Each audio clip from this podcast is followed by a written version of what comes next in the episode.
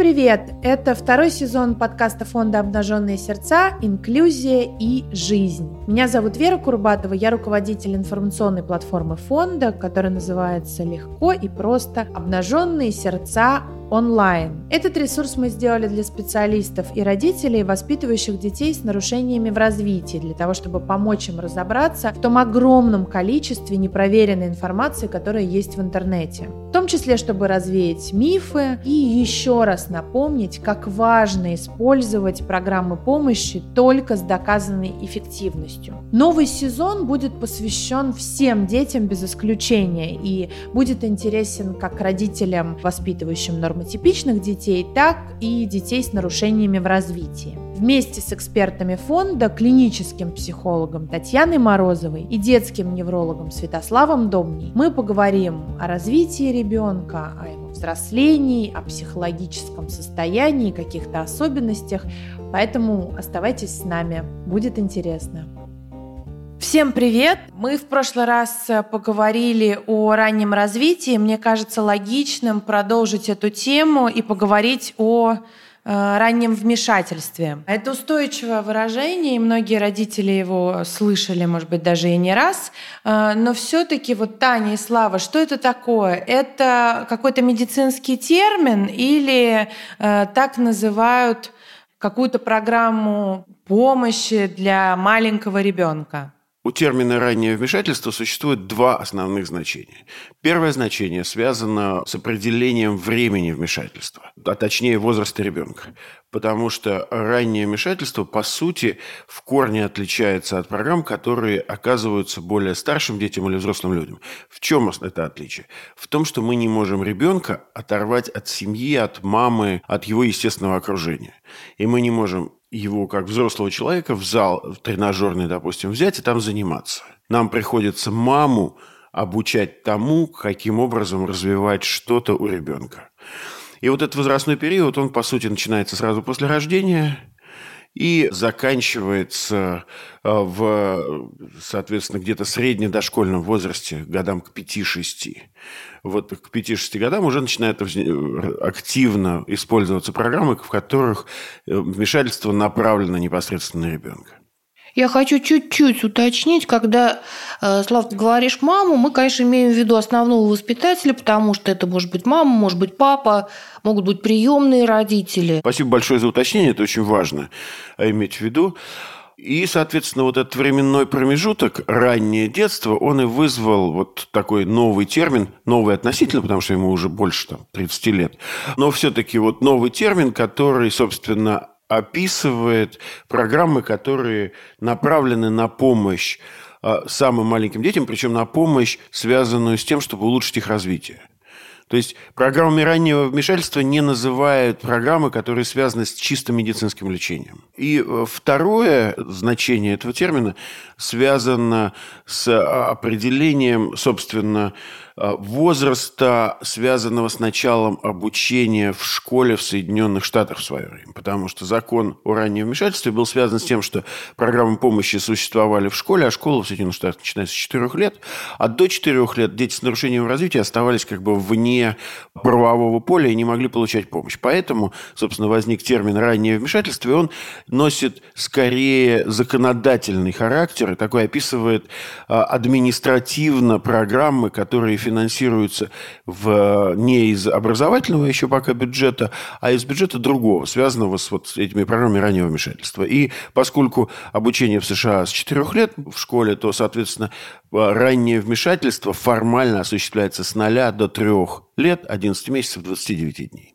Угу, четко. Таня, скажите, пожалуйста, вот меня всегда пугало слово «вмешательство». Стоит ли его бояться? Ощущение, что мы как бы вмешиваемся в жизнь человека, в жизнь ребенка, или это просто вот такое слово? Давайте скажем, что это технический термин, это перевод калька с английского, потому что intervention, в принципе, в английском языке не имеет вот такой коннотации. Это явно не военное вмешательство, не вмешательство в чью-то жизнь. Просто в свое время, когда в начале 90-х годов мы этот термин переводили, мы решили, что будет вмешательство. На сегодняшний день параллельно существует термин «ранняя помощь». Оно не совсем корректный перевод, но, тем не менее, это проще людям для понимания. А вмешательство – это некоторая система манипуляций или действий. Там действительно нет вот ничего такого в оригинальной версии, ни интрузивного, ни какого-то нехорошего. То есть это вот, да, мы уже поняли, что это не медицинское вмешательство. Но еще важным аспектом этого являлось то, что необходимо было придумать новую систему, которая не заменяет и не противопоставляет себя ничему другому. Это не раннее лечение, это не ранняя реабилитация, это не ранняя психотерапия, это вообще ничего из старого. Это новая программа, которая до этого не существовала. Точно так же было с английским термином. Хоть он и не носит настолько агрессивного значения в английском языке, но это довольно чужеродный термин. И вот те специалисты, которым сейчас уже побольше годиков, они как раз вспоминают, что им тоже было трудновато это на ухо воспринимать. Угу. Ну, давайте разберем, что же тогда такое вмешательство, что включает в себя это понятие, какой набор там, инструментов или помощи, как вот можно было бы описать для родителя, что такое раннее вмешательство? Давайте продолжим то, что мы со Славой говорили. Во-первых, программа раннего вмешательства или ранней помощи – это действительно специфическое построение программ, которое учитывает потребности маленького ребенка, а для маленького ребенка основная часть мира – это все-таки его семья, это то место, с кем, где он живет. Во-вторых, наверное, надо поговорить о том, для кого нужны программы раннего вмешательства, потому что есть сейчас такие мысли, что они нужны для всех. Нет, это действительно не так. Это программа помощи для тех детей, у которых есть установленное нарушение развития, либо риск развития нарушения, извините за тавтологию, развития. То есть это не для всех детей, как вы понимаете, нарушение развития или риск таких нарушений есть все-таки у меньшинства. И поэтому очень важно определить группу детей, для которых да. И эти нарушения в развитии могут быть вызваны самыми разными причинами. Часто мы думаем о биологических причинах. Это может быть церебральный паралич, синдром Дауна, аутизм, нарушение зрения, нарушение слуха, множественные нарушения, какие-то генетические синдромы и так далее. А также риск нарушения развития, когда самого нарушения пока еще нет. Например, ребенок родился недоношенным, но есть риск отставания в развитии. Вторая очень большая группа детей, у которых тоже есть риск нарушений в развитии, но он обусловлен не биологическими причинами, а причинами, связанными с окружением, социальными причинами. Это дети, которые проживают в неблагополучных условиях. Это может быть дом ребенка, детский дом, либо это семья социального риска, либо семья, которая находится в каком-то очень неблагополучном состоянии, положении или живет где-то, где достаточно много факторов риска. То есть, если я правильно понимаю, это специалист назначает вот некое раннее вмешательство? Или это сам родитель просит у государства или у системы здравоохранения вот какую-то такую помощь, опять-таки, раннее развитие для ребенка, раннее вмешательство для ребенка? Это прекрасный вопрос, потому что сама идеология раннего вмешательства как раз и появилась для того, чтобы использовать оба этих пути, собственно, получения помощи. Потому что до того, как программы раннего вмешательства появились в мире, приходилось очень долго ждать, пока будет установлен окончательный какой-то там диагноз или законченное обследование, и будет направление какого-то доктора.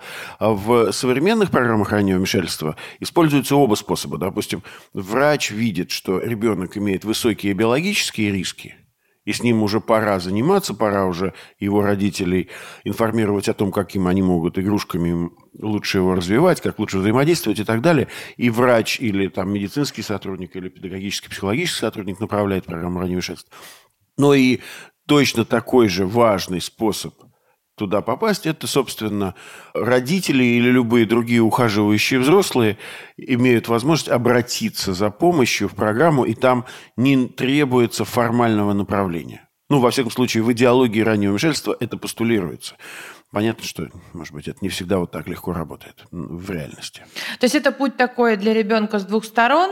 Тогда скажите мне, пожалуйста, вот может быть, важно еще раз вот поставить такое ударение на этой точке. Оно же должно быть ранним. Поэтому мы не можем ждать, пока кто-то направит или там окончательно все бумаги оформит. То есть в раннем вмешательстве бумаги специально так придуманы. Они на втором как бы плане. На первом плане это развитие ребенка и его интересы. Ну тогда у меня сразу следующий вопрос. Что конкретно подразумевается под ранним вмешательством? Какая услуга? Вот мы все время говорим о том, что родитель там, заказчик образования для своего ребенка, заказчик услуг медицинских для своего ребенка. Вот что конкретно вмещает в себя понятие раннее вмешательство? Это одна какая-то программа сертифицированная? Программ очень много, она исходит из потребностей ребенка и семьи, поэтому очень сложно себе представить какую-то одну унифицированную программу, потому что это может быть ребенок, который родился недоношенным, и это будет программа раннего вмешательства, которая начинается с момента рождения ребенка. Она будет связана с тем, чтобы минимизировать риски, которые могут в дальнейшем привести к трудностям в развитии, оптимизировать взаимоотношения между мамой и ребенком, даже если ребенок пока еще находится на искусственной вентиляции, лежит в кювезе и самостоятельно функционировать не может. То есть Можно я попробую дать какие-то примеры, чтобы слушатели лучше это себе представили? То есть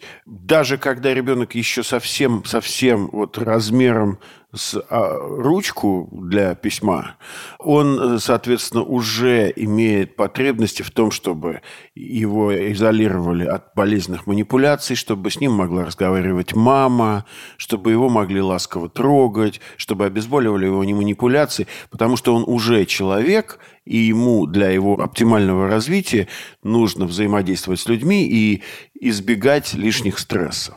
И вот эта программа раннего вмешательства для недоношенного в реанимации. При этом это может быть малыш, который рождается очень молодой мамой, которая по какой-то причине не имеет семейной поддержки, и там нужна совершенно другая помощь. Маме нужно решить какие-то вопросы, возможно, с пособиями, с жильем и какие-то семейно-бытовые вещи. И надо попробовать с момента, когда мама с ребенком встречаются, когда они, например, выписываются из родительного дома, установить те взаимоотношения, которые являются фундаментом для здорового развития, развивать привязанность, развивать отношения между мамой и ребенком. И, конечно, маме надо помочь жить в безопасности. И это будет абсолютно другая программа. И можно я, Таня, тоже, опять же, примеры приведу? То есть, допустим, программа раннего вмешательства для такой мамы будет показать ей, какими способами, допустим, можно с ребенка успокаивать. Например, как ей петь песенки. Или, соответственно, для ребенка чуть постарше мы будем вместе сначала читать детские книжки, чтобы потом мама сама научилась это делать, поскольку ее собственный опыт вот это не обеспечивает. Или она слишком молодая, чтобы включились какие-то естественные механизмы, или она живет в таких тяжелых условиях, что это все не очень работает. Нам приходится помогать вот с этим. То есть программа раннего вмешательства, она не про то, что мы ей пособие только выдадим или таблетку. Она вот про то, как песенки с ребенком петь, как взаимодействовать, потому что в раннем детстве это определяет во многом будущее ребенка. Но если резюмировать, получается, что все программы раннего вмешательства разные в зависимости от того, какую проблему мы решаем. И тут встает вопрос, как же тогда выбрать программу, если они все по-разному называются, в разных уголках страны развиваются и не всегда даже называются программы раннего вмешательства? Обычно все-таки родители обращаются с какими-то волнениями по поводу развития, либо подобные волнения возникают у специалистов, у врачей или у социальных работников. И потом задача службы раннего вмешательства, собственно, вот эту программу или набор программ подобрать в зависимости от потребностей семьи. Это, правда, непростая задача, потому что такие программы, они появляются каждый год, они проходят оценку своей эффективности. При этом у всех программ есть нечто общее, то, с чего Слава начал. Они, правда, направлены на то, чтобы помочь родителю, основному воспитателю действовать таким образом, чтобы оптимизировать развитие ребенка. То есть не специалист будет заниматься с ребенком, а специалист будет учить основного воспитателя находиться рядом, смотреть, как это происходит, для того, чтобы основной воспитатель вот всю эту программу реализовывал. Но давайте скажем, у нас в фонде «Обнаженные сердца» тоже есть программа раннего вмешательства. Она направлена на помощь детям с аутизмом. Но она все-таки отличается от того, что вы называете ранним вмешательством. Вот. Мы как раз к этому подходим. У нас есть в фонде несколько программ раннего вмешательства, и часть из них связана с помощью детям с церебральным параличом, часть из них связана с помощью детям с аутизмом, с другими нарушениями в развитии. Есть также программы, которые помогают развивать взаимодействие матери и ребенка. Термин, который появился изначально, он был довольно емко, так сказать, конкретным. То есть вот это ранняя программа. Программа, начатая очень рано. Это программа, которая направлена только на родителей. И это вот возраст, который до того момента, пока не появилась другая помощь. И эта помощь не связана с медицинским вмешательством. За последние 30 лет в России и уже за почти 50 лет в мире, конечно, знания о программах раннего вмешательства значительно расширились.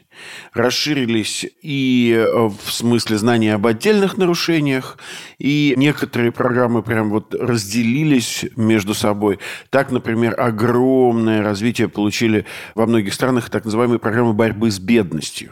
Это разновидность программ раннего вмешательства, которые направлены непосредственно вот на группы социального риска. Они направлены на то, чтобы прерывать порочные круги бедности, и они обычно не совпадают с теми программами, которые направлен на помощь детям с нарушениями в развитии. Собственно, что такое программа борьбы с бедностью?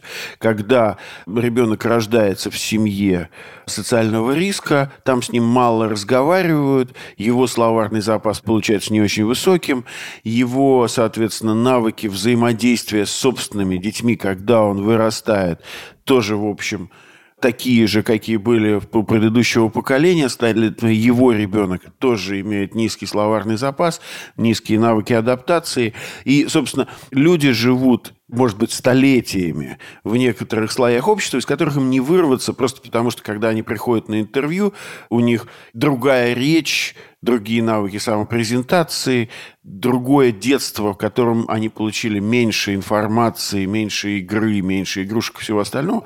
И вот современная наука о развитии говорит, что эти круги бедности можно прерывать, если достаточно рано оказывать специфические услуги молодым, бедным, живущим в группах риска людям, давая возможность их детям бесплатно посещать ясли и детские сады, давая возможность, соответственно, им получать помощь о том, как играть, взаимодействовать, ну и так далее, и так далее. Ну и тут еще очень важная штука – это учить родителей, помогать им быть более чувствительными к сигналам ребенка, потому что, правда, многие родители, они очень стараются, но они, правда, не знают, что с ребенком надо говорить. И это вот один большой кусок программ, которые вообще обычно идут отдельно и финансируются из каких-то вот социальных или похожих на них программ. В России программы раннего вмешательства, они имеют определенную специфику, потому что, когда они начались, частью огромной задачи программы раннего вмешательства было вообще сохранение ребенка в семье. Когда это началось в России, это началось в начале 90-х годов в Санкт-Петербурге. Ну вот на то время, например, каждый год рождалось примерно одинаковое количество детей с синдромом Дауна – 38, 39, 35. И практически никто не оставался в семьях. И началом программы раннего вмешательства было то, что семья, мама находилась в родильном доме, и к маме приходили люди, которые говорили с ней, рассказывали о том, что такое синдром Дауна, какие возможности могут быть у такого ребенка. Потому что если бы этого не было, то ребенок автоматически попадал бы в дом ребенка, это была бы совсем другая программа. Понятно, что во многих странах, где жизнь в семье признавалась ценностью гораздо раньше, вот этого компонента уже на начало 90-х годов не было. Вообще помочь родителям взять ребенка домой. А как понять, что это за нарушение вот родителю? В России существует концепция развития раннего вмешательства, и это очень хорошая инициатива, и начали развиваться службы раннего вмешательства.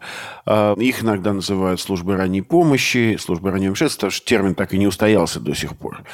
В основном пока это программы, направленные на детей биологической группы риска, то есть это тех, кто родился недоношенными, те, у кого установлены какие-то вот биологические нарушения, или те, у кого нарушение в развитии выявляется с помощью шкал, которые оценивают вот эти нарушения в развитии.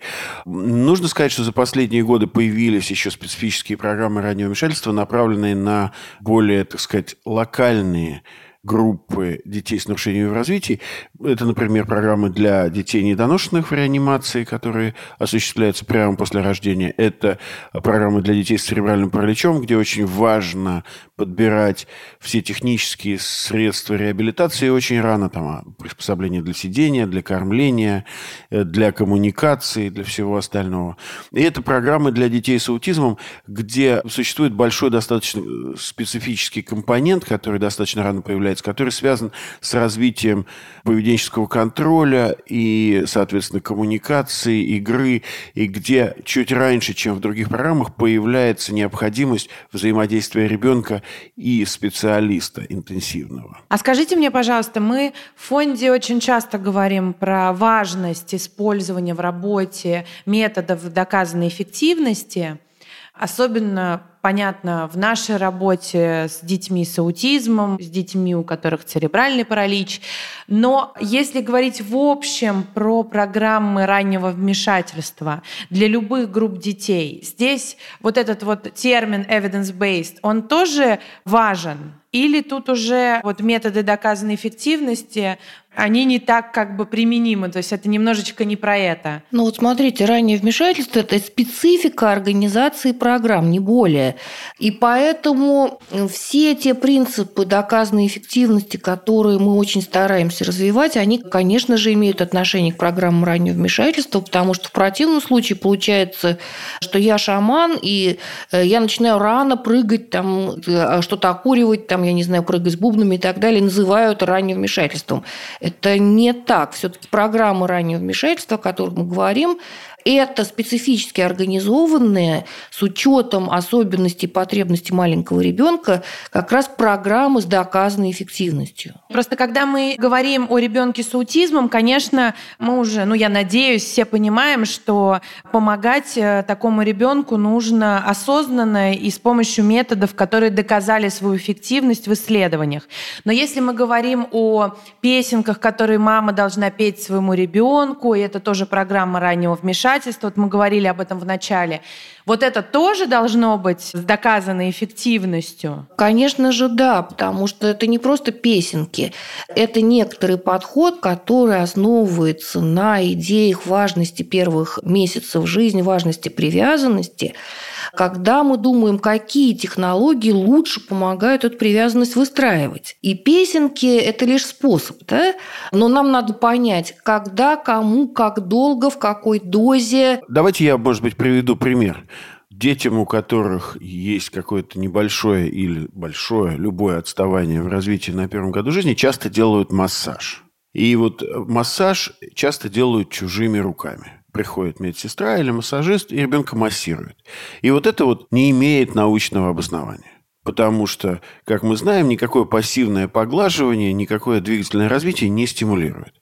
Но при этом есть технология, которая называется материнский массаж, которая имеет доказанную эффективность. Когда мы маму, которая, может быть, находится в стрессе, которая, может быть, боится ребенка, у которого есть нарушение в развитии. Не боится его в прямом смысле, но не знает, что с ним делать. Боится к нему подойти, боится его трогать. Может быть, ребенок еще находится в реанимации, и она просто в растерянности находится. И мы используем стратегию, которая называется материнский массаж, когда мы маме даем определенные задачки. Ты вот так трогаешь, такую песенку поешь, в одно и то же время это делаешь, соответственно, следишь за сигналами ребенка. И это помогает устанавливать отношения между мамой и ребенком, помогает развиваться младенцу и успокаивает маму. Вот понятная разница, да? Вот пассивный массаж медсестрой никакой разницы не приводит и не доказанно эффективен. А вот материнский массаж имеет доказанную эффективность. Но у меня, конечно, снова сложнейший вопрос, а как родителю разобраться, вот эта помощь, она с доказанной эффективностью или нет? Потому что, пример с массажем понятен, хотя я, например, тоже этого не знала. Но поскольку помощи огромное количество, программ миллион, Какие маркеры есть? Как вот хоть как-то родителю понять, что он на верном пути, и доверять специалисту? Потому что специалист, я так понимаю, тоже не всегда знает, где методы доказанной эффективности, а где какие-то советские придумки из прошлого. Ну вот чтобы не противоставлять советские, несоветские, любая программа помощи, которая предлагается, во-первых, она имеет определенную цель. То есть родитель должен понимать, ему должны объяснить специалисты, зачем именно этот подход, зачем именно эта программа. Кто ее сделал, где ее сделал, когда ее сделали, и имеет ли она хоть какие-то доказательства своей эффективности. Были публикации, не было публикаций. Публикация была сделана на одном случае или на большом количестве случаев. Использовались ли в исследованиях контрольные группы? Ну вот, например, мы можем взять программу раннего вмешательства, которую мы в том числе в фонде используем. Это программа «Ранняя пташка», которая была создана в британском обществе аутизма, Early Bird программа. Вот мы смотрим на ее доказательства эффективности в Британии, в других странах. В прошлом году было очень интересное исследование, которое показывало эффективность программы в России. Это опубликовано. Соответственно, можно этому доверять. После того, как мы задали все эти вопросы специалисту, мы еще пошли, проверили эту программу в интернете. Но я сразу хочу сказать, что под публикациями подразумеваются, конечно, не отзывы родителей на форумах и не какие-то статьи психологов, которые просто говорят о том, что это хорошо и ребенку помогло. Все-таки речь идет об исследованиях, и часто эти исследования на иностранном языке. Но сейчас, к счастью, научное сообщество развивается, и появились публикации и на русском языке, и действительно нужны упоминания в каких-то журналах. Любой специалист, который предлагает какую-то программу помощи, он должен ответить на вопрос, что это такое, кто создал и какие есть доказательства эффективности. Мы уже много говорили, что вот программа именно не меня должно такое человека вообще семью немножечко отпугивать, потому что имени меня не означает, что есть какие-то доказательства эффективности. Я хочу чуть-чуть вернуться к исторической вот этой вот штуке и сказать, что программа раннего вмешательства в России имеет еще одну специфику. Изначально очень многие программы в мире, они развивались внутри университетов или университетских клиник.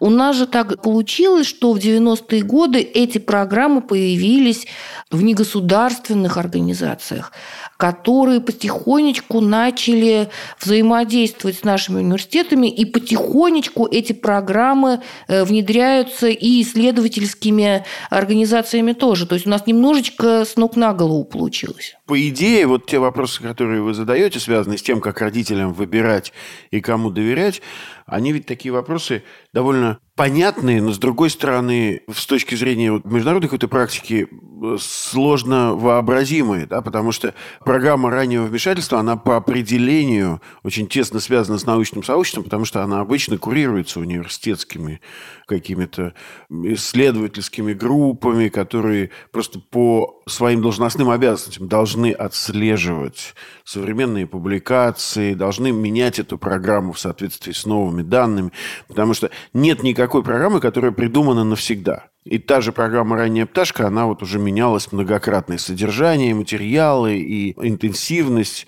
и, собственно, исследования о том, какие родительские программы лучше продолжаются. И мы, в том числе и в фонде, их регулярно меняем, обновляем. Вот сейчас, допустим, происходит адаптация программы «Джаспер» для родителей детей с аутизмом. Это другая программа раннего вмешательства. И, соответственно, вот мы сейчас смотрим и думаем, как именно мы будем это распространять. Параллельно с этим идет Фозовская программа раннего вмешательства, тоже с участием нашего фонда. То есть, опять же, когда мы говорим программа раннего вмешательства, это не значит, что вышел приказ номер такой-то там в 1900 каком-то году, и теперь мы все, согласно этому приказу, до скончания веков будем делать одно и то же с детьми и родителями. Программа раннего вмешательства означает ранний возраст, вовлечение родителей, уважение их потребностей, фокус на развитии ребенка и использование современных доказательных методов. Вот и все. Слава, вы отлично подытожили. У меня, знаете, еще только маленький вопрос. Вот раннее вмешательство подразумевает, чем раньше, тем лучше? Или это как бы должно быть в том возрасте, в котором нужно, но вот в тот временной отрезок, который мы вначале определили, да, вот этот ранний возраст? Понятно, что чем раньше, тем лучше.